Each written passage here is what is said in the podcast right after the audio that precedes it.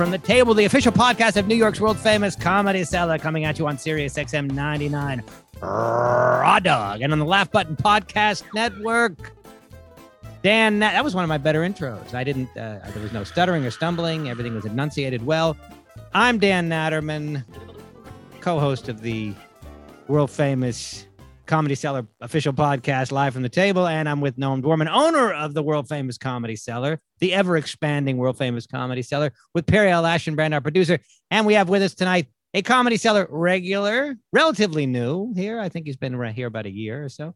Um, Eric Newman, everybody. Say hi to the people, Eric. Hey guys, two two and a half years. Well, two years and four months. But do you count the pandemic? I was here the pandemic, so I would have to count it. Okay, you mean you you performed during the pandemic? Yeah, a little bit uh, when we were doing the uh, the drop in shows. Um, there's some interesting comedy. The comedy cellar once again, and I've said it before, and I'll say it again. When any any uh, any man any any man is accused of Me Too violations, there are no winners except Noam Dworman, um, because B- Bill Cosby. Excuse me. Uh, once again, the comedy cellar got a blast of publicity because Noam was asked. Oh, the sound is all fucked up. Is it- Okay, Dan, you sound great. Okay. Um, the, who was it? The New York Post asked you whether you would It was originally TMZ. TM. Did Harvey Levin himself call you? No, it was a, a, uh woman. I don't I don't remember her name. Very nice, very personable. But she called you up and said, "Could would Cosby be allowed to work here if requested?" And you said, Yeah, they said, uh, what, what you said you you book uh, these other guys. Would you book uh, Cosby? And I said, uh, no. I this was my exact answer. No, I I wouldn't feel comfortable booking Bill Cosby, and besides, the audience wouldn't tolerate it. But I think comparing him to those other guys is ridiculous. That's all I said. That's 100 percent what I said. And from that, the headline is Dworman to Cosby, stay the hell out. Very over. By the way, I was literally about to tell you that I hated the way that person phrased that. Is you let these other guys perform? These other, it's completely different. Yeah. it's one hundred percent different. Yeah. So so but but it is pretty interesting because I mean just uh, it, it shows you what's going on in, in the press. So actually I actually wrote a Facebook post about this and then I got an offer from the Wall Street Journal to write about it in the, in the journal, but I- but I'm not going to do it. But um "You said you're not going to do." I'm, I'm not going to do it because I don't want to bring attention to the specifics of the thing. So anyway, but the thing is like a reporter gets something in his head. It's like a hy- total hypothetical. Cosby never had any interest in playing the comedy cellar. Why would Cosby? I mean, Cosby can, if, if he's going to do something, he can do it for millions to do a pay per view event or whatever. It doesn't need to do. Well, he might come here to test material, even though he never did before. It's absurdly unlikely. He doesn't have any connection with. There's just no reason he would, right? He's never done it before. Never done it before. I mean, it's possible he could, but it wasn't. But it didn't come. So they, they come up with a hypothetical. I'm like, no, like no grandstanding, just like very mild. No, I, I wouldn't feel comfortable doing that. And from that, they generate a worldwide story as if something happened, as if he wanted to, as if I turned him down. It's like, like she might have just said, uh, you know, uh, would you put Hitler on? Like, like it, it's, Yeah. it's it's nothing. to If do Robin with Williams anything. came back to life, would Yeah, it's just like yeah, yeah, yeah, it's like yeah. And also in the New York Post, it said that it, it said that you said that you wouldn't put him on because the audience wouldn't like it. And yeah. Well, they took the they took the but they, they didn't say what you really said is I wouldn't do it, and also the audience wouldn't like it. Yeah, and actually, but funny thing is, I said to her, I said to her, I wish you wouldn't use that because people are going to say, oh, the only reason he's doing it is because it, the because it's bad for business. That was a TMZ woman. No, I said it to the Post woman, Oh, the New York Post. and then they still um sort of put it that way. No, there was some people on Twitter said that actually. She no, no, the New York Post article said Noam Dworman said he's not gonna he he wouldn't use Cosby There's- because because the audience wouldn't like it. I mean, there's no winning these things. The media is really corrupt, and it's all because um, maybe it was always corrupt, but now it's like pay per click. So they need to have something. Like if the headline was Dworman says he's uncomfortable, Right. Nobody's going to like read that. that's- He, he, Norman says Norman says uh, Dworman says he's uncomfortable with with the possibility with the remote possibility. right. You know, then yeah, you're right. Dworman So said he's never heard from Cosby, but if he did, he would be uncomfortable. Yeah. That's not- Yeah, so they, that's not they much make of a headline. Dworman says, "Get the hell out." But then, of course, now I'm being called a racist on Twitter, and um, some people refer to the fact that I, oh, was, I assume that's a very minority opinion. Uh, usually it's the minorities, but sometimes white people. and, and then and uh, and then um, but also uh, some people said and, and few people are mentioned the fact that I'm Jewish. and it just just shows what a cesspool this world is. Like it's just Well, Twitter in particular is. But but I do imagine that Yeah. most people on Twitter are actually on your side on this one. yeah. Well, as opposed to other things I've done, it's like it's really not bad publicity to be told that you you wouldn't book Bill Cosby. right, He's one of the most reviled men in America. And TMZ has five million Twitter followers, so you, you're mentioned, and that's yet more publicity for the Cellar. And the Post has however many Yeah, I mean, that they, they- have. to be honest, when, when they asked the question, I, I you know, like the thing zoomed to my head. The first thing is, well, if I, if if there's always a risk they'll say no comment, and no comment can always be construed as I would book him. So I didn't want that. And then I thought, well, or maybe they'll just call another club. I said, well, I don't want another club to be seen as the go-to club to ask about a question like that. I like the idea that that we're the Right. the club to to go to. So I figured it, it's better to answer than not to answer. And, uh, and I said, well, how much trouble could, after all the trouble I got in, well, in the past, how much trouble could I get in by saying I wouldn't book Bill Cosby? So, so I think it was the right thing to answer. I just, I just didn't want to by answering call attention to the other guys. Like uh, they don't, they don't need this coming up yet again in their lives, you know. But I don't think this really, I, I didn't, I don't think I contributed to that. I think I would have contributed to that if I did a Wall Street Journal article. That's why I turned it down. Right, but I also think you're setting a very good example for like every other club. I know that you don't think of it that way. No, No. I, I I actually have a bad like if people knew what I really thought, they might not be happy with me because because I don't want to book him, but I don't I wouldn't get mad at another club for booking him. I feel like that's none of my business. And I don't like this social norm that people think they have a say. Like he's a free man, Bill Cosby. I don't like him. He's a rape, like he's accused of rape. Is he a rape? He was he was convicted of rape, but then technically he's now innocent of proven guilty again, right? I mean, no, but okay. Well, all right, that's it, that's it, like it's a technicality, definitely, but- definitely not. But, but but you know, but he's no more or less likely a rapist than like Bill Clinton or Mike Tyson or and he's or he's done things on the par with Chris Brown. I mean, there's no consistency to it, but better off, I think, as a society if a free man can do whatever someone will hire him to do. I don't think we all ought to have a say in that. I just don't believe that. As a Um, business owner, you can choose not to have him in your business, but Yeah. But you- but but I I, I'm not. I, co- I don't want. I don't want. I, I don't think, regardless of what the the morality, the moral qualms of a club owner, I, I just can't imagine anybody from a business standpoint is going to book this guy.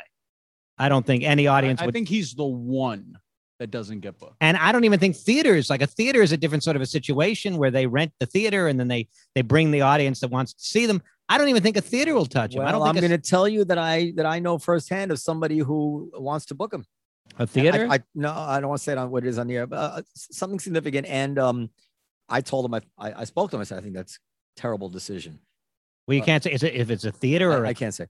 But um, point is that you would think that he would be radioactive for everybody, but but um, you know, people want to make a buck, and there's a lot of money probably to be made in like a Bill Cosby pay per view event. it's you know, so so. I mean, there might even so be, like, one and done retirement money in a, in a thing like that if you think about it. So Right. I mean, it's just absolutely just astonishing to that people are even having this conversation. Like, should we give this guy who like fucking raped 60 plus women like a show? Like the fact that that's even a conversation. All right, but you know, OJ OJ Simpson wrote that book. Uh, if yeah. I, if I had done it, Yeah. this is how I would have done it, right?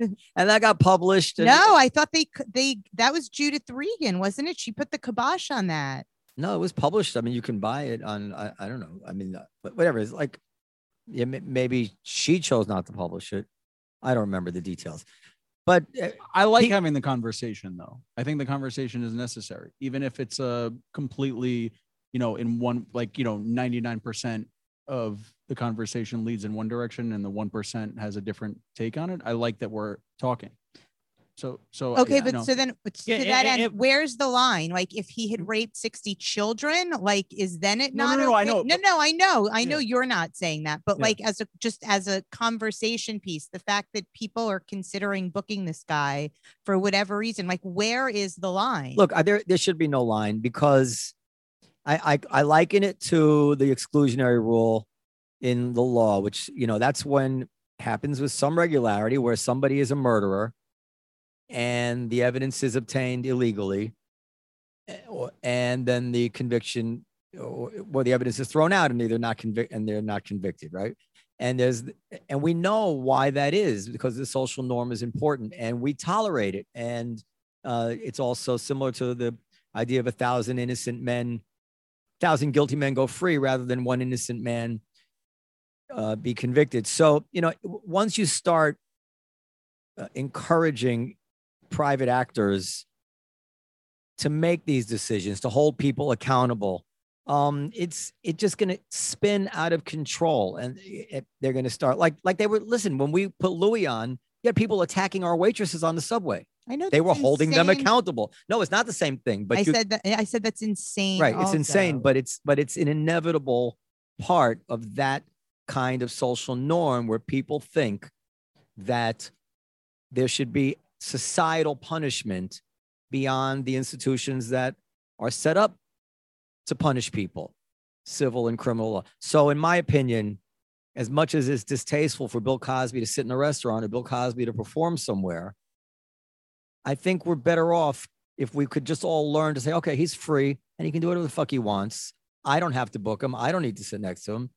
But uh, because otherwise, you think it's going to stop at Bill Cosby? It's it's it's it, it's open season and it's inconsistent. Like they won't do it to Bill Clinton. They won't do it to Chris Brown. They'll do it to Cosby. It's like it- it's all it's all a bad idea. We don't need. It's just not the end of the world. We can just like we tolerate a murderer going free when the evidence is when the cops or when the cops torture a confession out of somebody, whatever whatever the reasons are, or they or they going without a warrant, or whatever the reason is that we uh, find out these things. Somebody's free, they're free, and we, and and we should be proud of that as a society. We're not, we're- much better off that way. It's ridiculous to think that that everybody should just you know try to make sure that nobody if we think somebody's guilty, we think Cosby's guilty, no, right? we know he's guilty. No, yeah, but I mean, no, he was convicted actually in this particular case, and I Guilty hate, to I- some degree. he was Guilty to some- convicted, but the conviction was turned up. But let's say he was guilty and he did his time. What about then? Like, like it's just why? right. I hate Why that do we your have this logic is so sound. But why do we have this thirst for blood? It's it's it- I hate to use the term, but it is virtue signaling to some degree.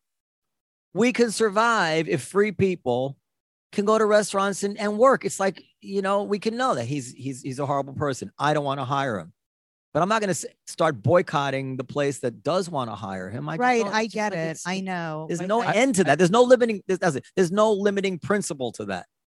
I was talking to a comic about this the other night. How, like, as an experiment, I would love to be able to announce him just to see how the crowd would react. No, no, no. Don't. No, no, I'm not gonna do fuck it. around, Eric. I'm not gonna do it. I'm not going to. I'm just saying I would like to. I would SD. I would never do that. I'm saying I would like to because I'd be. I'm genuinely curious. Because okay, if I if I announce, I've announced Louis. Well, they probably think you were times. kidding. No, no, no. But No, I've, announced, No. I've no. announced Louis 20. No, they wouldn't because now it's the press that he's out of jail and Yeah. the cell.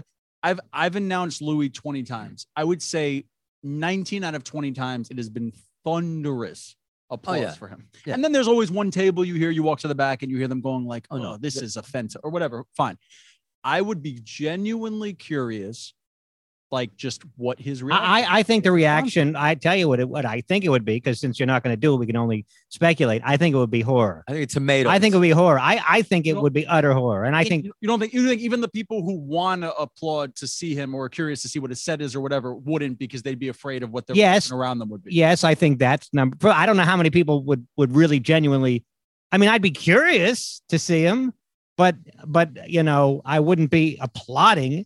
And and I think I think you you might get some some gasps. I think you'd get some horror gasps of horror. and all that stuff. Yes, I think you'd get all that. I, Listen, I the, think, the, the logical. Ex- I said this at a time. I think you might get some tears. To be honest, to be quite frank. I think people would. Go crazy. It would be horrible. I mean, you'd have to put Mateo on after him. you cannot. Bill Cosby cannot go up, uh, except in a, fr- front of an audience that It's there to It- see. it's that there see bought him. Bill Cosby tickets. But I wanted to say that the logical extension of this idea that Bill Cosby shouldn't work, of course, is that well, then we should be writing him a check to stay home. I mean, like, what, he's got to eat. Like, like no, nobody thinks this stuff through. What's he supposed to do? If if, if you really think it's like what con, you- you're a philosophy major or something, weren't you? I studied philosophy as Was- an undergrad. Ta- talking to Mike. Yeah. So you know, am. like, yeah. So you know, like Immanuel Kant yeah. talk about the categorical imperative. Is that what it is? Then you're supposed to like, you're supposed to think of morality in like that. whatever it is for yourself if universal to everybody. Yeah. So if we think about the fact that I think um, nobody should book Cosby, therefore, I think I think I shouldn't book Cosby, therefore nobody should ever hire Cosby. Okay, well, what what is that? So now what? So now Well, I mean, I think that if you've raped 60 women, you sort of lose your Right, so I'm right saying- okay, to right, but- you know, but do if- a lot of things. Right. But I'm saying if, if we think that nobody, if there's a person out there that nobody should do any commerce with, he shouldn't be allowed in a store. No, Mhm. nobody should interact. Now the government has to support him, right? No, Or he should just starve to death. sure. I'm saying, okay, uh, you know, it's frustrating because No, You but I have to think these uh, things through. No, I don't actually. Well, I don't really. yes, think- no, you're right, you don't.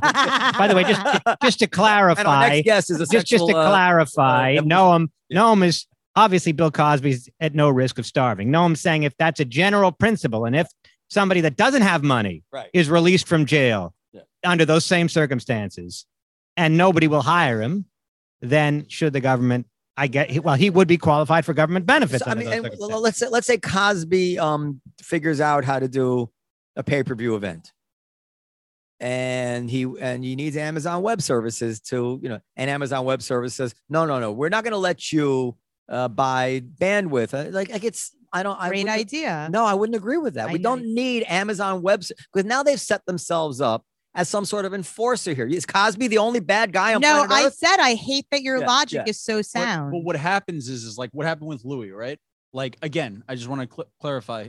I don't think these are close to the same situations. But what happened with Louis is when he got canceled, FX pulled out his show, right? And then he all of a sudden he wasn't seen anywhere. You couldn't find him anywhere on a streaming platform, anything. Just because one network decided it, every network followed suit, right? Right. My question is, if you, as a representative of the Comedy Cellar, the best comedy club in the country in the city, Wah, wah, wah. Go ahead. okay, the best comedy club in the city, the world, Eric. the, The, world. world. No, no, but I'm just using New York as an example. You go ahead.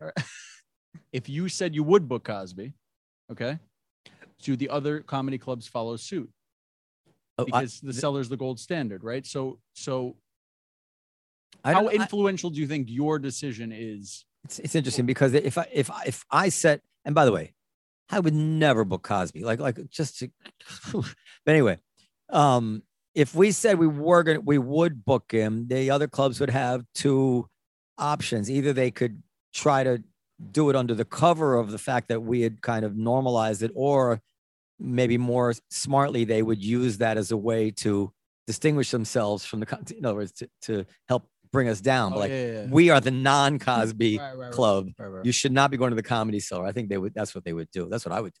But that's what I'm saying. I think it's setting a very good example. The other thing that I think you, the three of you, should know is I think you're woefully underestimating how little people give a shit that women are raped. I think that the crowd, I, I, I don't think you're right about the crowd. I think people would be totally fine. with Cosby. I think a lot of people would Ooh, be. I don't- no, Ooh. I, I They're think barely very, fine with Eric Newman. I think very, very. I've done way worse. In pos- I've done my defense. I've done a lot worse. well, well, but while while but we're waiting for our guest to arrive, I just want to briefly um, uh, um, discuss Eric Newman's role here at the Comedy Cellar. He is an MC. yeah. An MC Can I is a uh, comic. Can I just be a comic who goes first? Well, you MC the show. I do MC the show. I Now happen to think I do it very well.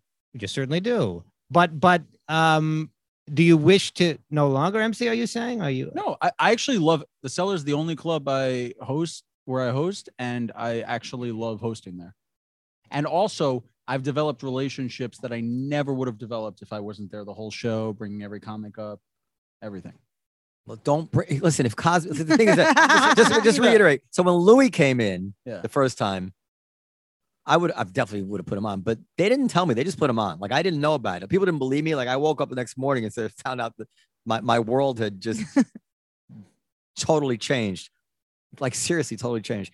But um, if Cosby should walk in and I'm not there, Eric, I just want to let you know. can't put him up. I cannot put him up. Do not put him on. No, I'm not here tonight. But he can he can eat in the restaurant. He is He's allowed authorized, to to- eat in the restaurant. I I don't. I, listen. I, I even though that's not Eric's call, as a theoretic, as a uh, hypothetical.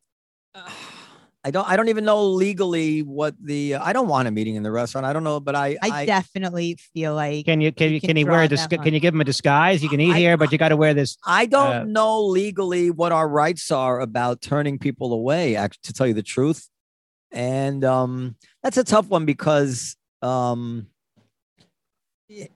in principle, like in an, like remember they asked Mike Dukakis, you're too young, but Mike Dukakis was running for president, and they asked, he said he's against the death penalty, and he's like, He's the first guy I ever voted for, Mike. and they said, uh, well, if you if you're you're saying if your wife and daughter were raped and killed, you'd be against the death penalty. He goes, Yup, I'm against the death penalty, and it tanked him in the election. Like people were like you, you're not supposed to say that. Like, but he was just saying what he was saying was like, if I'm against the death penalty, then I have to be against the death penalty, even if it's something horrible in my own family. He was trying to be consistent, and people didn't respect that.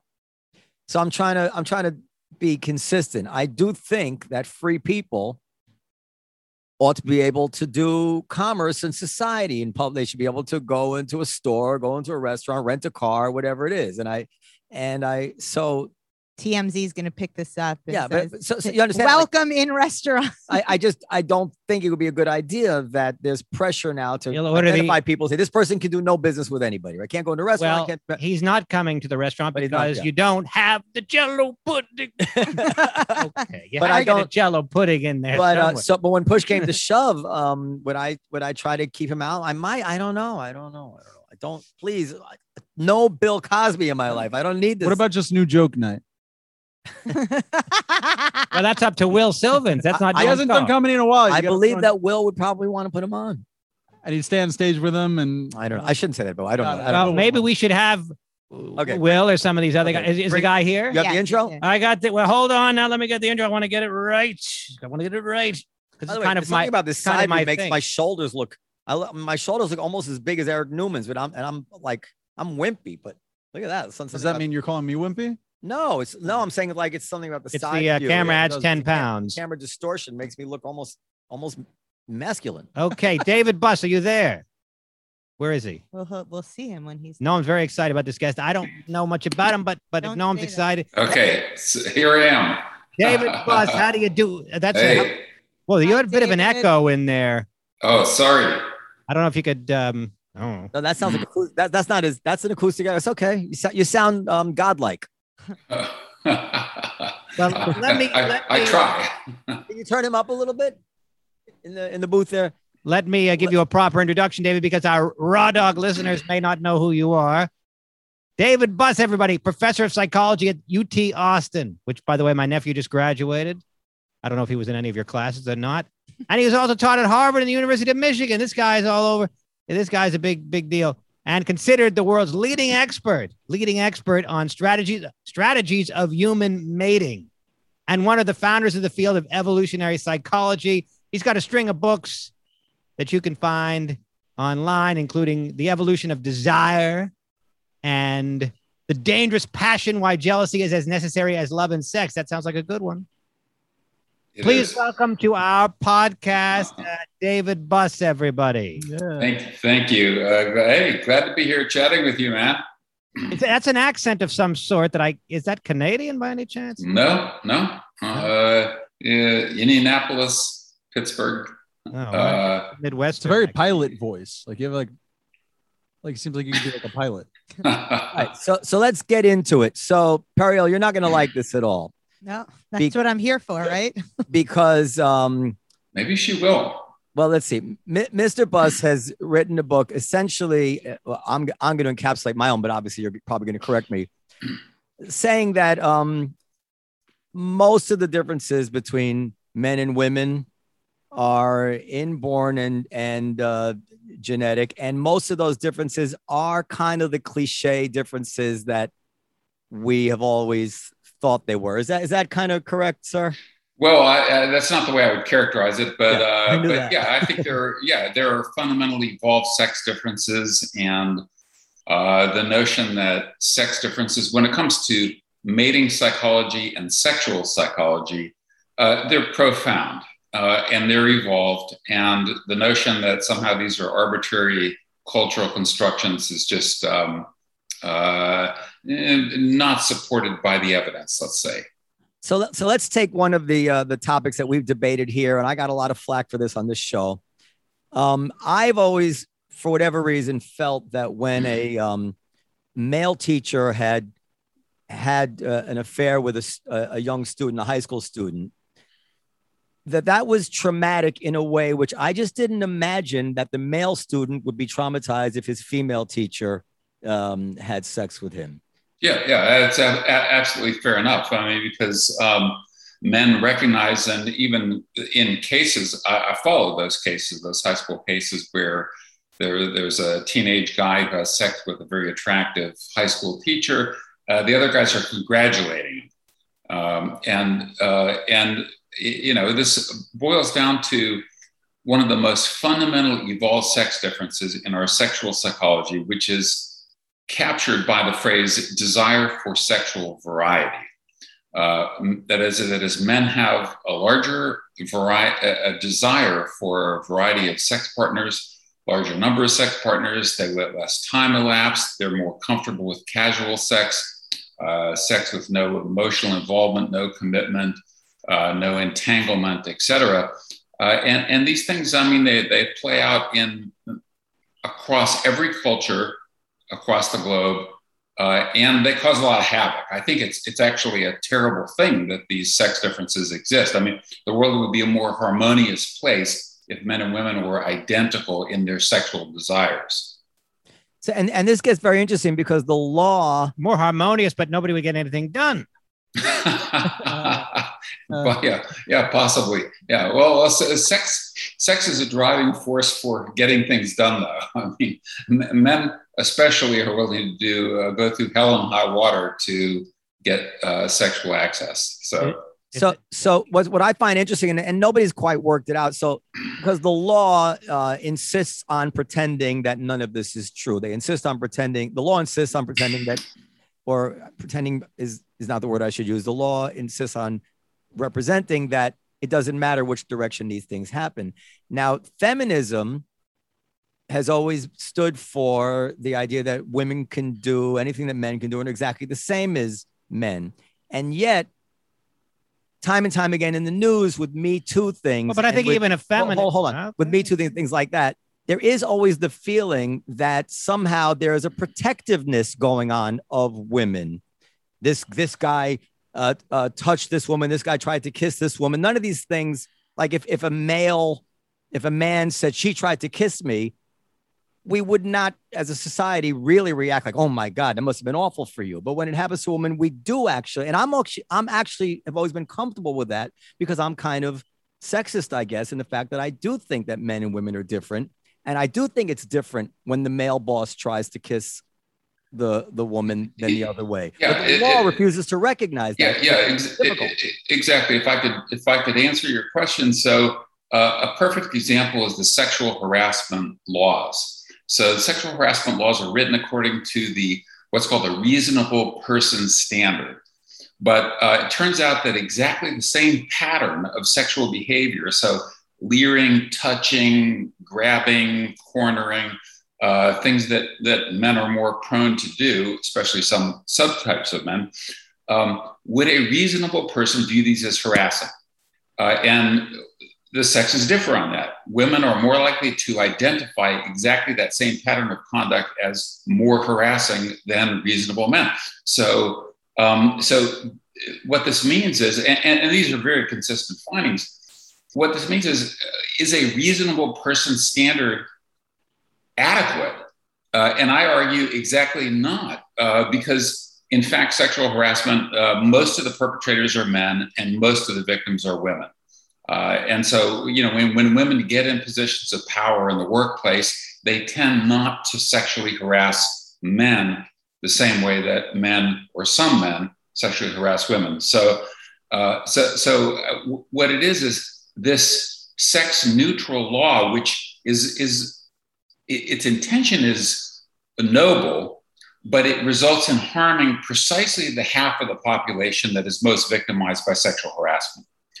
So, so, uh, so I argue that that the science of our sexual psychology probably should be reflected in our laws and policies around things like sexual harassment and sexual assault.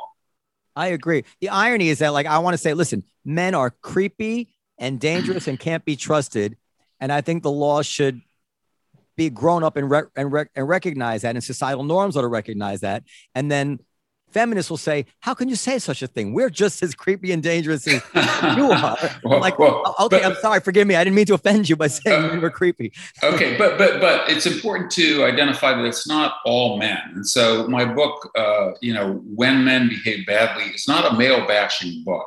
Uh, it, all men are not creeps. All men are not rapists. All men are not sexually harassers. What we have identified in in my book is the subset of men who are most likely to be sexual harassers and sexual coercers. That is, men who are high in what we call the dark triad personality traits narcissism, Machiavellianism, and psychopathy, combined with a dispositional pursuit of the short term mating strategy. You get those, that, that, those four elements combined, and uh, a small subset of men are serial sexual harassers So or, now- or coercive. Maybe just define those terms: uh, Machiavellian, uh, psychopathy, and, And um, narcissism. Yeah, sure. So uh, narcissism. I think everyone knows what that means, but the other well, one, maybe- well, well, not everyone, but but narcissism is actually a really interesting personality variable. In that, yeah, yeah uh, most people have an intuitive sense of what that means. So these are people who have a grandiose sense of self. They think uh, if they're male, they think they're, they're God's gift to women. They they over uh, they have an inflated view of their own intelligence, attractiveness, and desirability uh, to women, um, and uh, and importantly, though, they, they feel a sense of entitlement, and that includes sexual entitlement. So, and that, so that's narcissism. Machiavellianism uh, are people who, who pursue what I call a, um, an exploitative social strategy. So these are the liars, the cheaters, the deceivers, etc. Um, and then psychopathy is a personality trait, and these are normally distributed uh, where one of the hallmarks is a lack of empathy. So, most normal human beings, when someone gets hurt or, or a dog gets hit by a car or a child skins his or her knee, we feel compassion for the pain that they are experiencing. Psychopaths do not. They, they might laugh when someone gets hurt. They, it's like the, the empathy circuit that is characteristic of most normal humans is absent in psychopaths. You, so you combine this dark triad these dark triad traits with a short term mating strategy, and this small minority of men commit the vast majority of acts of sexual harassment and sexual coercion. Now, what about? I'm gonna. Let, I want to let get see what Periel has to say about all this. But what about this? And don't take this the wrong way. I'm, I'm just going to repeat something that's out there. I'm agnostic on it, but it's it, it's very common that if a man is very promiscuous, people say, "Oh, that you know, he's he's the man. He's it's like a he's a healthy dude." But if a woman is very promiscuous, people speculate that she's damaged in some way. She has father issues. That that, that something is wrong under the hood that would lead a woman it's like slut shaming, right? That would that would lead a woman to want to go have a different sex partner every night. What what about that? Yeah, so so uh, that's a, that's a good point, and I discussed that at some length in the book under the topic of sexual double standards. So yes, there is a male versus female sexual double standard where males are given a pass for even things like uh, infidelity. Oh, he cheated on his wife. Well, it's you know. Um, there, there was a movie I can't remember the name of it, uh, but he said that he said my hormones. It's my hormones that made me do it. Uh, uh, I got a lot of hormones. So, um, and, and, of course, you know, the, there, there's something to that, but there's also uh, something not to that. But but there's another sexual double standard that I talk about in the book, which is the me versus the sexual double standard. So, okay, if I do X, if I have a little oral contact with someone else, but not if my partner does. And it turns out this me versus the sexual double standard that women are very similar to men in holding that me versus the sexual double standard. So there actually are multiple sexual double standards, and it's not just men versus women. But you are correct in your observation. Uh, we've shown this cross culturally that women um, sustain greater reputational damage as a, uh, from exactly the same pattern of sexual conduct that men do. But, but right, think, but but is there is there also a grain of truth to the idea that if a woman is is highly promiscuous, that maybe maybe that maybe that indicates uh, you know a sadness or some some sort of psychological issue that it doesn't indicate in in a man or is well that, that, yeah well that, that's that's been a widespread belief but a recent study published by some colleagues of mine show that that's not the case. That is that there are um, i mean of course you get psychologically damaged men and women who pursue a short-term mating strategy. Uh, but there's no evidence for example that women who pursue a short-term mating strategy in my language um, suffer from lower self-esteem than women who pursue a long-term mating strategy. With uh, uh, Dave, what if a woman said to you, she was say 25 years old, she said that she's had 200 partners. She's not a prostitute. She's just had 200 partners. And a man that's 25 years old said, uh, I've had 200 partners. What would you say in each case in terms of how you would view that? Hurry up and go get an HIV test. yes, exactly. Uh, yeah, well, uh, yeah, well, yeah. That, that's a wildly uh, above average for men or, or women. But the here, here, and this boils down to an issue that you raised at the very beginning, which is evolved sex differences in our sexual psychology. Uh, and that is that a man who is able to have 200 sex partners um, is a man who is either very high in status or he's one charming dude, you know. Uh, whereas a woman will have no trouble. A woman could go out uh, it, within three weeks and have 200 sex partners if she wanted to. Men can't unless they have certain qualities associated with status or charm. Well, so just that very that very fact shows that if if a man and woman have the same number of sex partners, a normal number of sex partners, that means that the woman has been actually foregoing a lot of sex, where the man may have been having 100% of the sex that he could. Well, well, you know what I mean? Because well, he's yeah. turning down sex all the time. Well, well, yeah, but but but um, women have a, a, lower desire for sexual variety, meaning a variety of different sex partners. But didn't you right. didn't you just say that? Um, right, take it easy, Dan. No, I'm just saying. Didn't you just say when Noam asked you uh, if there's if if a promiscuous woman would be more likely to be damaged than a promiscuous man, and you said, and I, forgive me for the word damage. When I said I, am agnostic, I really mean I'm agnostic about this. I'm trying to. Well, I mean, but I, but didn't you say that actually your colleagues have discovered that that's not the case? That a promiscuous woman is not necessarily damaged. Yeah, that's correct. But you're also saying that women have less desire for variety. On average, so these are on average sex differences. So.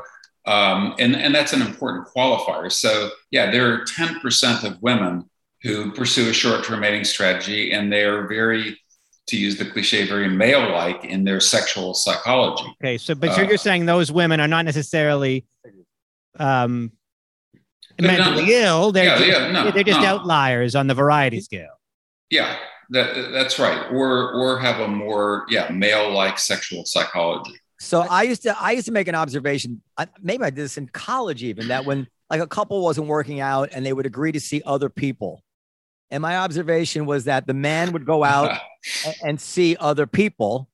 And the woman would have agreed that she would also see other people at the same time. But basically, the woman would still see only this guy and she would just kind of cry about it. But I would just notice right away that the, the woman would agree to it because she kind of had to. Yep. But really, I always often felt she was just trying to hold on to the guy, and the guy would go out and, and have his way. Is that is right? That- right. So, so that's a signal of uh, what I call in the book mate value discrepancy.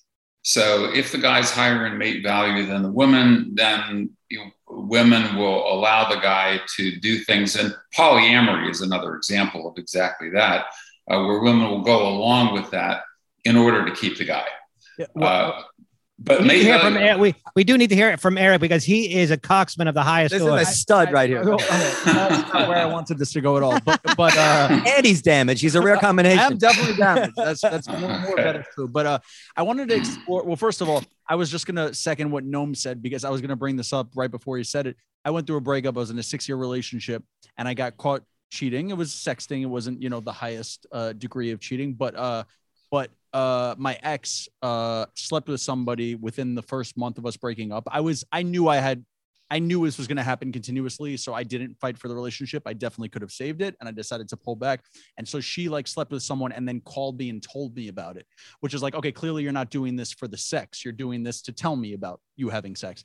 So that was very clear. And I also wanted to sort of explore this idea of sexual harassment and creepiness. Obviously, sexual harassment is more of the, I guess, definition uh, definitive term and creepiness is more of a loose i guess nickname but how much of creepiness because I, I talk to a buddy of mine about this all the time how like it's hard to put a percentage on it or whatever but from my experiences it seems to me like women tend to use the word creepy when they're being hit on by either someone who they don't want to be hit on by Right. Or in a scenario where it's just uncomfortable you know the woman knows the guy's married or something Right, right. Or so, so the first class is uh, what I would call low mate value guys. So, uh, and women are more easily sexually disgusted than men. This is another sex difference. I mean, huge magnitude of effect. Um, and um, yeah, so so women, on average, again, this is an on average, prefer sex within the context of a meaningful relationship. Uh, whereas men are more comfortable, in contrast to most women, with impersonal sex with no context, no involvement, no psychological entanglement. And so, uh, and so the creep factor, though, is is basically low mate value guys. So, and so one example that I talk about in the book is uh, we did a study where okay, a guy makes persistent sexual advances even though the woman says no.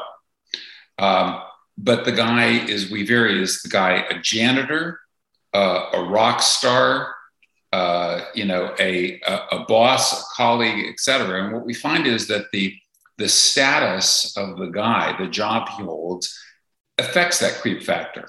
So if he's a janitor, women are more repulsed than if he's a rock star, for example. Uh, so um, yeah, uh, but, but this gets to the issue of women's preferential mate choice or selectivity. Women are just more selective when it comes to sex than men. Um, and this is a fundamental principle. This goes back to Darwin's theory of sexual selection. Can we, can Present we, company excluded, Perry. can we, by the way, bring it around because we are a comedy club. So if we can bring things around to comedy, that's always a plus. yeah. Yeah. Well, everybody says that women love funny men. Is it true, or do women uh, like men that are successful comedians because they're successful, or is it the funniness itself that's attractive? And if so, why? Okay, well, that's a great question. It depends in part on the type of funniness. So, if, I mean, if it's uh, foolish, clownish, whatever, uh, not as good. But, but the ability to make other people laugh is actually an absolutely uh, fascinating thing, and it signals one mind reading ability. Okay, that is your. Uh, sorry, I got a spam call. Uh, mind reading ability. So to make someone else laugh, you have to be able to put yourself in their psychological mind frame and know what's going to tickle their funny bone. Uh, second, social verve. Okay, uh, men who are willing and able to command the attention of the group and risk take to put themselves out there to make other people laugh. That's also a status cue. Uh, and so a lot of humor is uh, co- combines um, uh, it, intelligence, mind reading ability, uh, and and the ability to command the attention of the group. And these are things that women find very attractive. But but of course, it depends on the type of humor. So I, I don't know, uh, like Woody Allen type humor is probably not as uh, attractive as uh, I, I don't know Richard Pryor or Chris Rock type type humor. But but but Woody got. I mean, among the people that were into Woody, he. I mean, Mia Farrow is no was no dog, and uh, Diane Keaton, Woody. Yeah. you know he he and I'm, he got a lot of women Yeah, in those days. doesn't Yeah, it depend yeah. on whether you prefer black black dudes or jews more doesn't it doesn't it all come down to that Well, I, I think i- i- in Woody Allen's case, though, uh, he had uh, the qualities that I just mentioned. I mean, he he was uh, was and is to some degree uh, a successful movie maker. He has high status, he has high resources, and he has the ability to make other people laugh. Uh, He so did such a good job. He even got his daughter to have sex with him. but not the most attractive daughter. Fair oh, enough. oh, whoa, whoa, whoa, whoa, Sorry. whoa, What the hell is the matter with you? Listen, Sorry, sorry, sorry. So uh, I, I have a uh, I have two more questions, and then I want Periel to ask some questions. I have two quick questions. So again, I'm agnostic about this. I, I'm actually interested in the if there's data on it. I've heard it said that um, adopted girls tend to be more promiscuous. Is there anything? Is there any truth to that? um, I, I, I don't know of any, any any scientific evidence on that question. Okay. And I, I don't question, I don't know why that would be the case, but I heard it somewhere once. Um, Yeah. The next question from is Woody this. Allen, maybe. No. Um, the, the next question is this. What can you tell us about the difference between pedophilia and what's the other word? Aphib- ephebophilia. So, so like you have you have men who are attracted to young prepubescent girls, they're pedophiles, right? And now, and this wasn't always the case. Now there's a very, very strong social norm that a man who, a- an older man who has sex with a 16 year old or a 17 or a 15 year old developed young girl is they'll they'll call him a pedophile, but really he's he's a creep more than a pedophile, but he's a creep by today's standards. Um, like for instance, when Woody Allen did the movie Manhattan, which depicted him as a, uh, in, like late 30s, 40 40, year old. Yeah, having a yeah. 17 year old girlfriend. Of all the criticisms of that movie, nobody at the time said, "How could he have a 17 year old girl?" It was kind of like he She was 17-year-old really she girl. was 17. That's She how, was 17 in the movie. I the watched movie. yeah, she was she was hi- in high school. yeah, in high the school. movie. And- Yeah. and people were like, okay, well, that's that's a storyline. They didn't say how dare he, right? So, what does the science tell us about that? Is pedophilia an actual condition? And the other one, uh, uh, that's the way I see it. That pedophilia is actually like something. It's a different sexual preference that may people may have no choice about. And the other one is that we just learned that psychologically this is a bad idea. So we have a very strong social norm that even though she might be a fully developed woman, she's just too young. It's not. It's not a good thing. Yeah, yeah. I, I think that I mean it's an important distinction. Prepubescent um, it is a psychological disorder. Right. So attraction to females or, or males who are prepubescent uh, that's a psychological disorder. Um, and um, unfortunately, it's it's a um, it's a disorder that is very difficult to cure. Uh, and so there tend to be recidivists, as they in, in the language that they use, so repeat offenders. Uh, attraction to post-pubescent cues that are associated with youth and fertility it is very common across cultures. So uh, in the Yanomamo, for example, in South America, uh, females hit puberty 13, 14, 15, uh, and they tend to get married as soon as they hit puberty. Uh, and so, of course, sex happens at, uh, at that time. So, so I think that your your distinction between pedophilia and attraction to post-pubescent females is an important distinction. Yeah. And of course- okay, but they do that in in many countries. I mean, all over the world, they're marrying off 12 year old girls to 40 year old men. well, I, I was just going to say, I hope nobody takes it from me saying it's okay. Right, I- right, well, I don't. I don't think. But I mean, it's insane. It's Just just, yeah. because they're doing it doesn't make it okay. yes, you see. Yes, that's Right, what you said. right, right, right. And, and, and I think this is this is a, an important distinction between um, what men are attracted to and what our morality or ethics or values tell us we should do. Well, that that was like that Louis. I, I don't mean. Was I cutting you off? No, go ahead. I don't mean to like bring Louis' bit into this or whatever, but Louis has a bit that's a brilliant bit about like, you know, and I think there was even like books about this or whatever. Like, if you're attracted to underage, you know, boys or girls or whatever, like, and you don't do it and you don't take that impulse or don't take that urge and you hold back, like, you you should get the most credit, right? Because like, Oh, God, Eric. no, no, I'm serious. Well, that that was Louis' joke. He, that was That his was- joke. okay, go. Because because here's the thing, right? Like I I'm attracted thankfully to any to not anyone. I'm attracted thankfully to only people who are legal, right? Only women who are over 18. le- legal and underweight. but but my urge for what I'm attracted to is a very strong urge and it's and it exists throughout the day and it's strong. Okay. No, sorry, I don't want to sound like a creep here, but I'm just being honest. So Yeah. so if somebody has that level of attraction, an intense level of attraction towards something that's illegal, morally wrong, illegal, whatever, like they should be euthanized.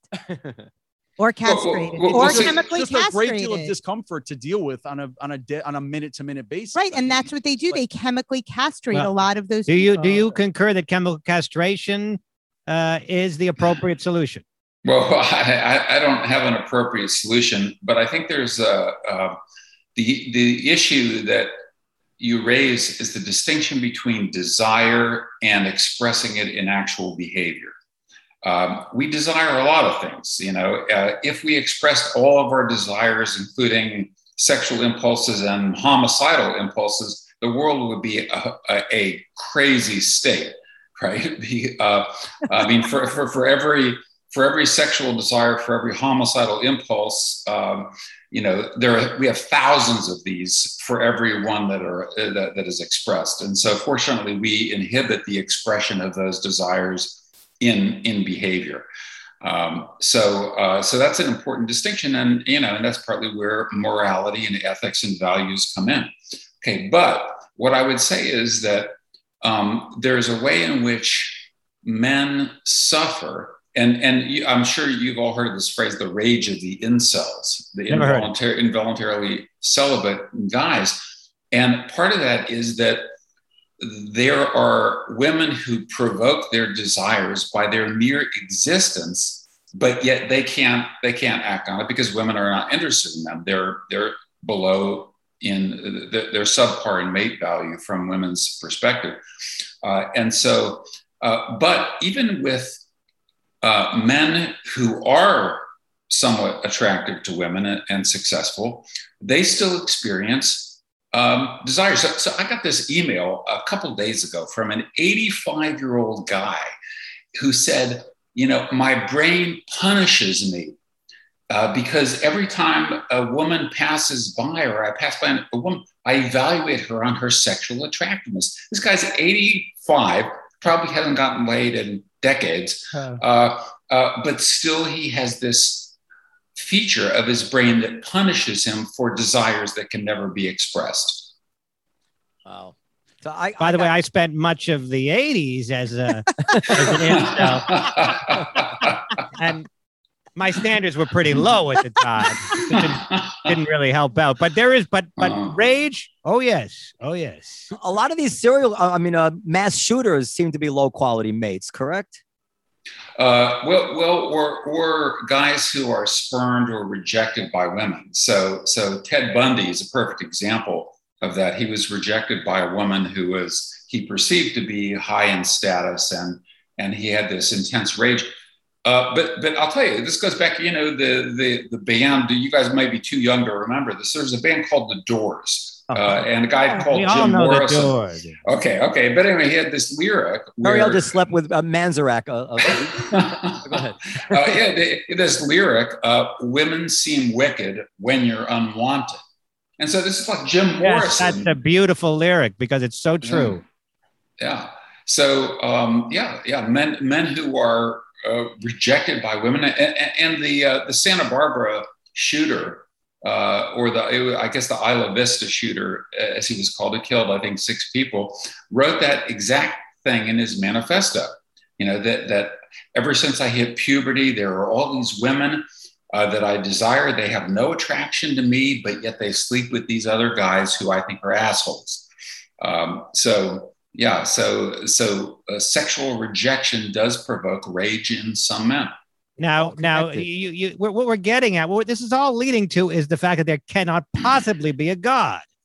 Who would? I mean, who would design a world like th- th- we're describing, where where there's men that can't get laid, where men, women and men have no compatibility in terms of their, uh, as you had said earlier, what a better world it would be if men and women were more similar in their sexual um, desires. Uh, this, this, this is just an absolute. Uh, it's it's a, a pandemonium down here on planet Earth. yeah, yeah. Well, so but but the causal process that created these sex differences in our sexual psychology is the evolutionary process. Right, but like sexual- intelligent, an intelligent designer wouldn't come up with this mayhem. Prob- prob- probably not. Can you explain to Periel um, uh, and speak slowly what how how it is that evolution had has um, made us this way and why? I've tried to I've tried to explain this to her I'm going to before. start explaining a few things in a couple of seconds. Okay, let him go ahead. Go ahead. Uh, well, well, so it, it, it, it starts with the evolution of sexual reproduction itself. And, and this is something most people are not aware of, but sexual reproduction uh, is something it's, it's uh, one to two billion years old. Uh, but we evolved from asexual organisms. So asexual reproduction was around for about two and a half billion years before sexual reproduction evolved. Once sexual reproduction evolves, you have two sexes and the sexes are defined by the size of the gametes. That is, the males are defined in the human case as the ones with the, the small gametes, uh, this uh, basically a small packet of sperm with an outboard motor, you know, designed to, you know, get up to the valuable egg. Females are designed as the one defined as the one with the large gametes, the nutrient-rich eggs. And so you find in the human case these fundamental sex differences in our reproductive biology which start with the sperm and the egg, and then they extend to the uh, profound obligatory investment that you need to produce one child, which is nine months in the case of women. It's one act of sex, the minimum. Fortunately, men often do more than the minimum. Uh, but th- this is a vast difference. And so, from an evolutionary perspective, it would be astonishing if you found these sex differences in our reproductive biology our reproductive anatomy, our reproductive physiology, and no corresponding sex differences in our mating strategies. Uh, and in fact, we do find the corresponding sex differences in our mating strategies. So, so it all ultimately stems from this uh, division of sexual reproduction and the asymmetry in investment. Wow. Which which is why women would be tend to be less promiscuous than men. Right, right, right. The cost. I the co- the, yeah, sorry. No, no, no. But go ahead. I'll, you know, I'll. Oh, I was just going to say the, the costs of making a bad sexual decision are much steeper for women than, than they are for men. So you, you, you go on a Tinder date, you hook up, and next morning you realize oh, that was really a bad decision. Well, uh, at least ancestrally, for a man, it was um, low a low cost situation. In fact, a reproductive opportunity. From a woman's perspective, she might be stuck if she got pregnant with a guy with inferior genes, meaning, like said, for example, genes for bad health or high mutation load or schizophrenia in his family line, uh, or a guy who's not going to invest in her and her children. So, so, it, so the cost benefit structure of making good and bad sexual decisions are different for men and women. are you getting a lot of flack for this book? This seems like a, a, a kind of thing that would, at this particular point in history, would get you in a lot of trouble.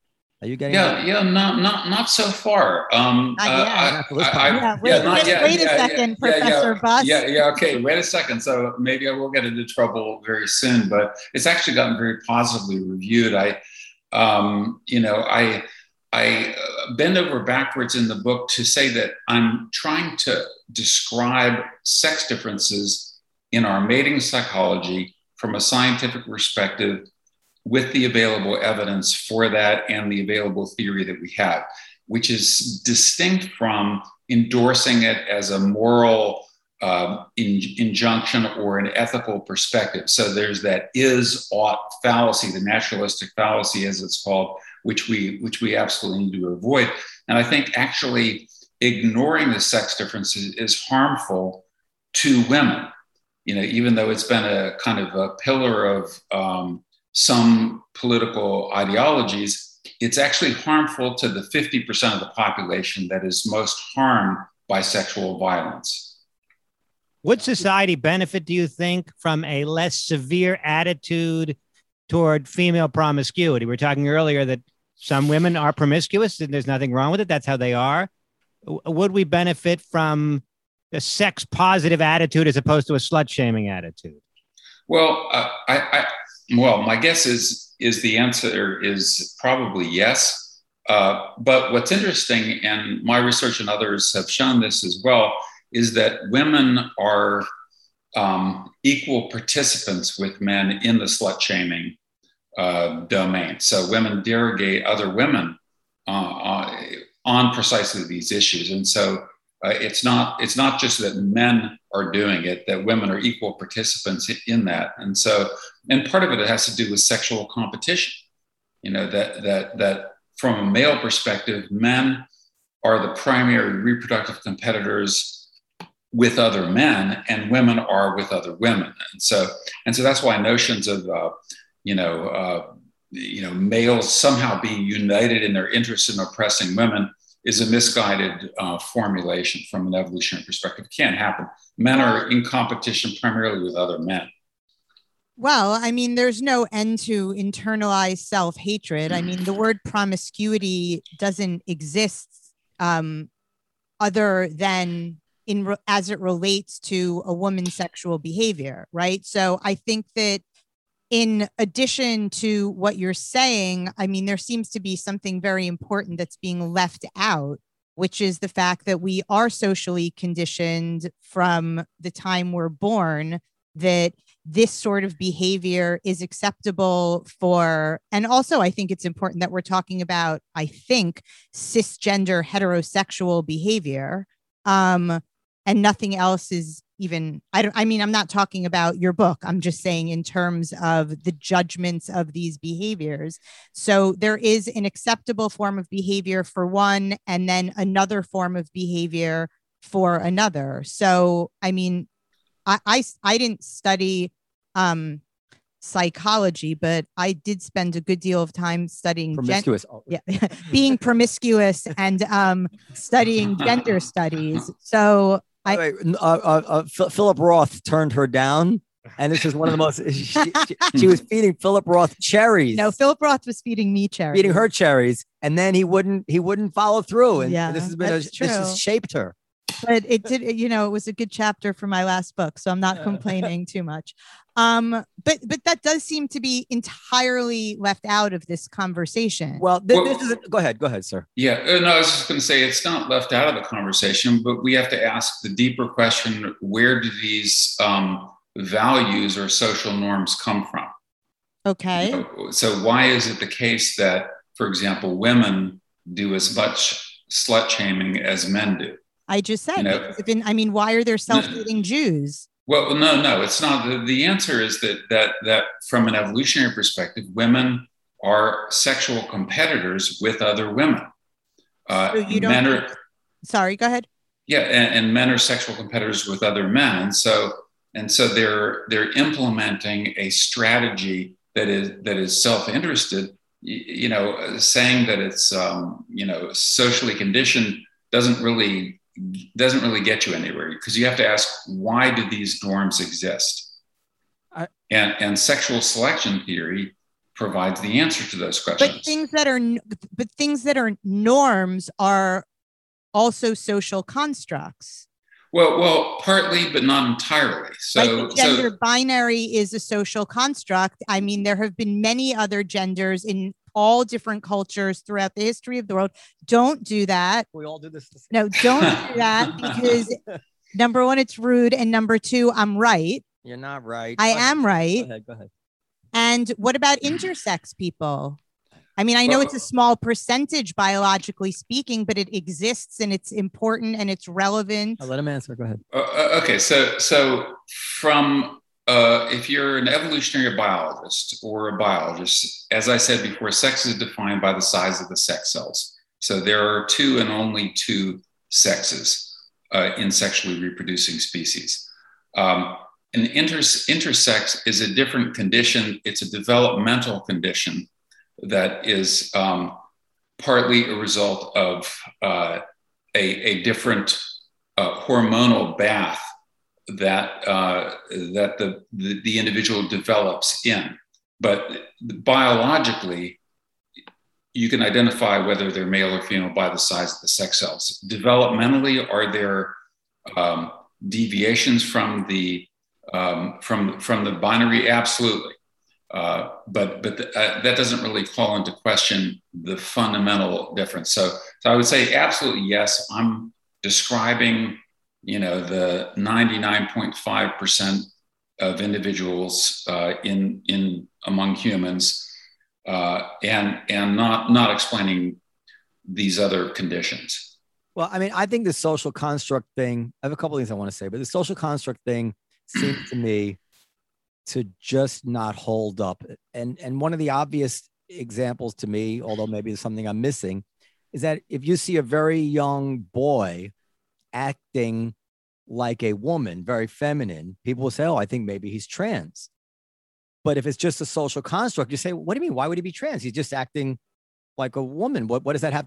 Why would that be any indication that he's trans? Because the way you're acting is just a social construct. I don't think that that people would say that if you or, have. or, or or the or the the the the contrary is like if you saw a boy who was acting like like just all boy, nobody would ever suspect him of being trans. I, I don't I mean I don't agree Because- with what you're saying. I don't think Uh, that's true. First of all, I know plenty of boys who are gay and are Well, super even- macho Hold on, and but even gay, it's very common in among in a gay world to have a lot of very feminine acting. So, so, so if I could, if I could just ju- jump in here Please. to the, the uh, in my view, I mean, saying something's a social construction is not really an explanation of anything. Okay, of course, you know the way we interpret the world is we interpret the world through our brains, through our psychology, and so forth. The issue is what are the causal origins of the phenomena that we are trying to explain? You know, so uh, saying it's a social construct, I mean, you could say everything is a social construct, but nothing's a social construct. So, in, in my view, it doesn't, uh, saying, invoking that label without specifying the causal process that you think led to that condition uh, or phenomenon doesn't really account for anything. Well, she she kind of she, I think she believes it's like we're just a clean slate, and the very concepts of femininity and masculinity don't exist except that we've taught them to people. Right, right, right. And we know that that we know that that that that blank slate position is is incorrect.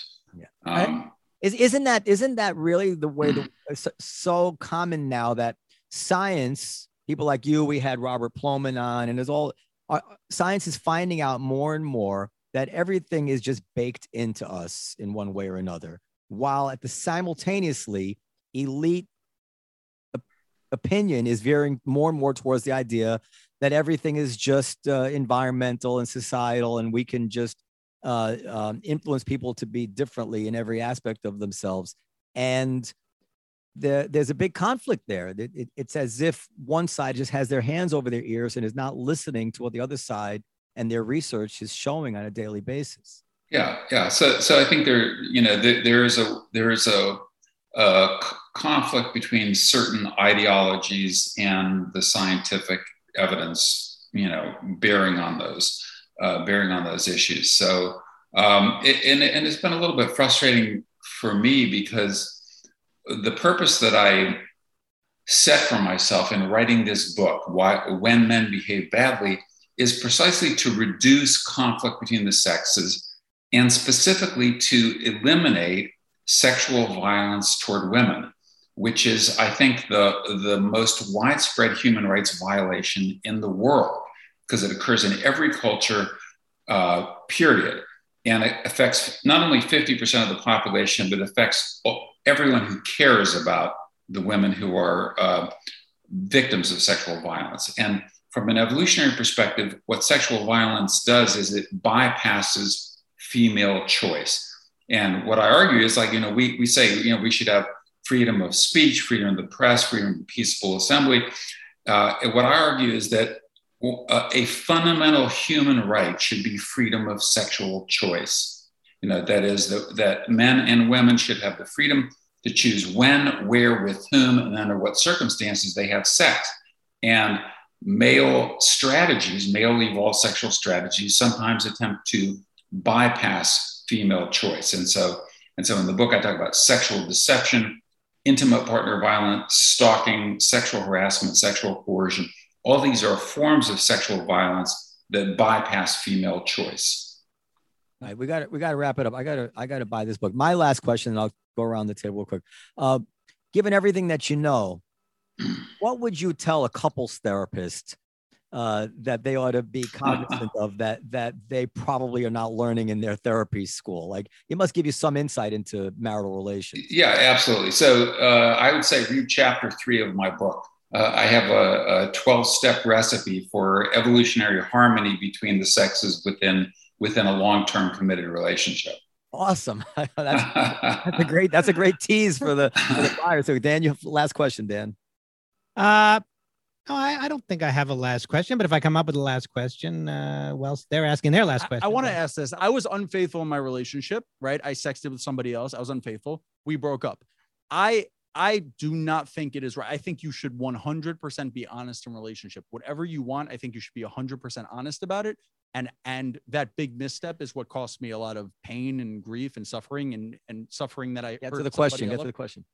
My question is, um, I don't have a question. You just feel better to get that off your chest. I feel a lot better than the same question. My question is, did this just help me emotionally? right, right, right, right. So this, yeah, this, yeah I, I do talk about sexual deception and and you know men intentionally or unintentionally misleading women into believing that they are more invested, more involved, more psychologically or emotionally committed than they really are is a very common strategy. I've, I've often thought that it's interesting that from a moral standpoint, what could be more, very few things are more immoral than telling a woman you love her and, and having sex with her and then saying, yeah, I just, you know, and, and not, and not, uh, and not meaning it. And yet it's, it's, uh, the, it's completely legal. You know, there, there's no law against it, even though it's far more immoral than m- many things, many things. Yeah, it, yeah. It, probably then you know, if I walked up to Eric Newman and punched him, I mean, I don't pack much of a wallop, but theoretically, you know, I that would be illegal. And yet, telling a woman I love you and taking her to bed, and then in the morning be like, beat it. yeah, right, right. Well, that, that that's why there's a distinction between morality and ethics and the strategies that men and women deploy. Periel, we, we didn't actually hear enough from you. I'm I'm sorry about that. No, no, it's fine. I the only my only um thing that I want to say is that I categorically do not think that we start off as a blank slate. Okay. I mean that that makes me sound like I really know nothing. And even though I know that you think that, I don't I mean, want I, I, don't want the professor. I, I don't want to keep the that. professor, but we had like one of the big arguments we had. She she actually professor, she actually believes the following. she actually believes this that if I am a heterosexual man, it should not matter to me whether the woman whether the woman I sleep with has a penis or not. It should only matter to me that she identifies as a woman. And I've told her, actually, it's the opposite. I don't care whether the woman I'm sleeping with identifies as a man. She has a vagina. But she thinks she actually believes this crap. Like, and I'm like, no. That, that was your your your your phrasing. I totally is... disagree. I literally uh, look. This happened to me recently. I was uh I was showing this this my buddy a picture of this girl that I just that I like, went on a date with, and he made the comment that like, oh, she looks like she could be trans or whatever. And I like I, I, I feel bad that I did, but I kind of freaked out over it. Like I was just like, oh, I don't like I can't help how things affect me. Like I, I don't, and I also can make the choice about what I'm okay with. Well, what if you didn't know? The whole basis of being heterosexual no. is that you're attracted to a female. Yeah. Well, but but I, I submit whatever, whatever. I submit that if you're attracted to a woman with a penis, you're even more heterosexual. You love women so much that you don't care if they got a penis. anyway, okay. so that, that's what I'm up against. anyway, do you ever get to New York? Uh, I, I, do actually. Before the pandemic, I mean, I, I get to New York uh, usually a couple times a year. Oh well, we would love to have you come down to the Comedy Cellar. Do you drink at all? Uh, absolutely. Uh, well, oh my God! What, He's what from a, Indiana. What kind of dumb question is that? You'd be the best drinking partner ever. Uh, but I would love, I would love to invite you down to the club and see a show and, and hang out and tell us. Yeah, tell, that'd be great, man. What we really you're, you're a bourbon. You're a bourbon man, and my name ain't Dan Natter. All right. Okay. Well, let's let, let let's do it, man. That would be a lot of fun. I, this pandemic has not been kind to the to the traveling issue, and I miss New York City.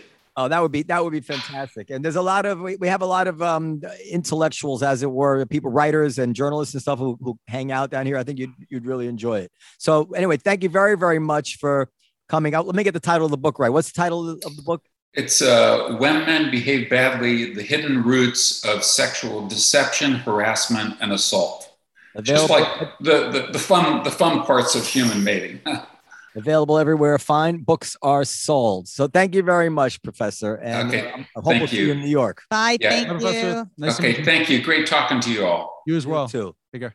So I guess I guess let's we'll say it. Maybe um you know uh, I just I just want to um exit him and then or he could say and listen. But but go ahead. oh I saw it speaking of all this it, all of what we're talking about Jim Norton I I, I never watch comedians Right. uh, but it bores me Yeah. but Jim Norton I find fascinating because he's doing something that other other comedians were doing most of us were doing shtick and jokes and well crafted jokes in my case I think but but but Jim is Jim is is just the, the raw honesty is is just something that you that most comics aren't doing. And he talks about well, the professor's still here. He talks about being attracted to trans women. And and actually he said, I don't want to do his joke, but basically what he he's trying to he poses the question, does that make me gay? And his answers is is ambiguous in that regard. But uh, he, he's he's saying, you know, you're you're again, I don't want to do his joke, but but um, he's tackling that very question, whether whether being attracted to trans women uh, makes makes him gay or not. And it's just sort of a fascinating. Uh, I mean, have you have you seen him do do that? I, I've spoken to him about it. I asked him. I said, Jim, but but she's naked and naked. It's you know in, indistinguishable from a, ma- a man. Like you know, she's just a man, a, a, a, a naked person with a penis. I said, how is that not gay? And he says, you sound like me in the mirror. Like, but um, That got Professor Buss out Oh, of there here you go. real, really fast.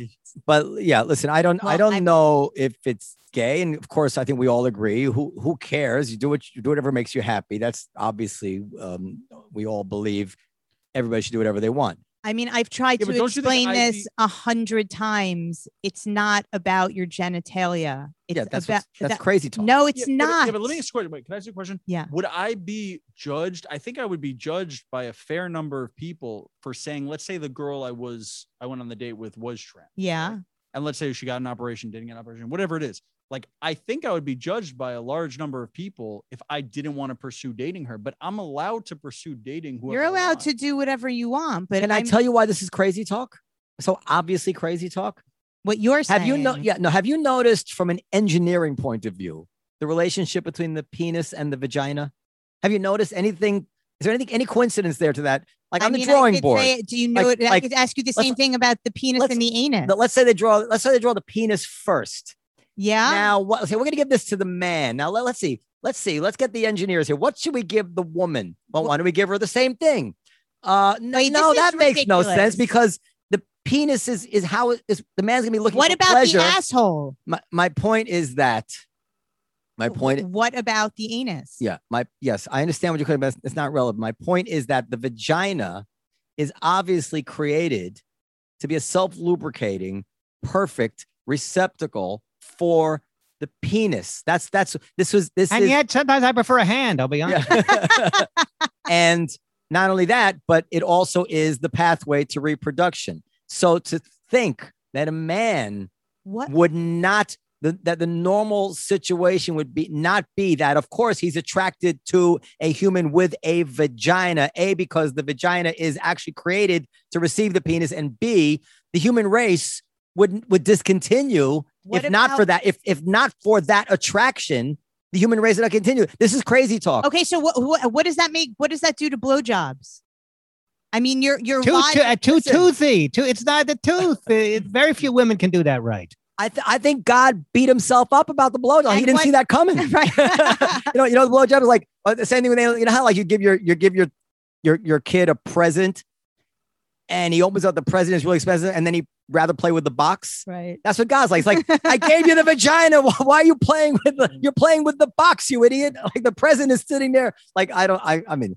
Anyway, that's. you, will catch on eventually. but you you get You'll my eventually you don't, come you, around. you don't get my point. Obviously, it's, no, I obviously don't it's get your encoded. problem point. with that last part of your argument though is that that's the same thing that people say about a gay couple about a heterosexual about a a, a gay two men What about it? that they'll be like oh well you know it's not it'll end the population if everybody Well, You- you if everybody like were a- gay, you it sound like would. a fundamentalist right wing Christian without logic. He's not saying it's morally Really? wrong. He's Yeah. saying You- it's, It, it, to say that a man is attracted to a vagina is right wing fundamentalist Christianity? Have you lost your fucking mind? Well, when you're saying when you're saying that, isn't it obvious that like God oh. created the vagina? Well, he was kidding about God because he doesn't believe in God. Evolutionarily. perfect receptacle. I'm saying, what about anus? Like, what about anal sex? Anal is not self. Anal's not the perfect receptacle. Well, it'll I do have in a pinch. a lot of people who would respectfully disagree with you.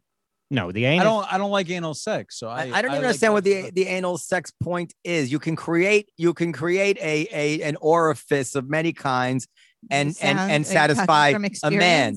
What I'm saying what I'm saying is that to think that the only reason a man prefers a human with a vagina as opposed to a human with a penis, you think that the critical thing is no no no. It's important what they're thinking.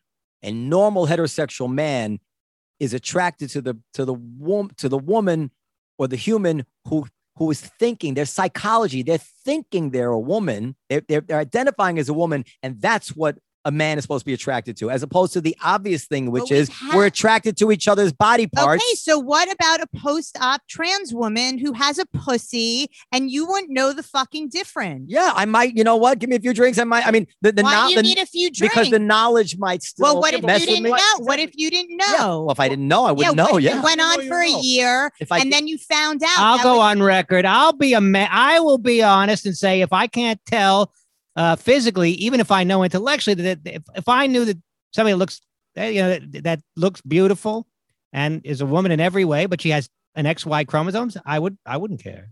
No, but um, Uh, you know, I mean, that's the only thing that makes sense, Dan. Like, that's the only logic that makes. Yeah, but you- any but I mean, you, but I've Yeah, also but humped you- my pillow. You could you could date like why can't if like gay if if gay people are allowed to date whoever they want like if we support the fact that gay people are allowed to date whoever they want you know and get married to whoever they want But- why can't I have my own opinion about what I'm attracted to Of And course like- you Eric, you know how stupid what she said just was no no no but let me let me tell you why it's stupid. No, I- Let's say Periel says, I am not attracted to Noam at all. Or anybody who looks like Noam. And I say, Well, what if Noam presented exactly like Brad Pitt and you fucked them. Aha, therefore you are attracted Well, to Noam. That's no. You feel like are you, Brad are you Pitt right attracted to Brad Not- Pitt? do you feel not- like Brad Pitt right now No, but I'm saying like if, if, I, if you if you get thing. exact that's your logic. Like if I if I if I could pretend if I could, if you could take a dude and give him a vagina, and by the way, and it was a perfect vagina, and you also you had no idea he was ever a dude. Aha, you see, that's you're not, that's not her saying- point. That's making, you're making my point. No, no, you're saying that the thing that you're attracted to is you Oh, don't care how somebody identifies. You want tits and pussy. That's what you just said. Put it that way, yeah. Yeah, I mean that's what you said. also, also Pedro, there is a di- That's right, of course. There- there is- Okay. that's what I'm doing. But there is a big difference between accepting someone who identifies as a woman and then also saying like, okay, maybe personally for me, that's Oh. not like like I'm not attract like it'll mm. bother me or whatever it is. You know what Sure, but I'm talking to his point of physicality. That's the only thing I'm talking about I feel like to. we're kind of we the I mean, points, all for the points that years- All right, we need to be go. made have been made, and if either we, talk got- about we something got- else I, or we I just want to say again, I cannot believe she actually believes this stuff. Well. Okay, anything else? and our next guest will be Bill Cosby. any any comments from the engineer? Uh, uh, uh, no. Okay. Good night, everybody. Thank you very much.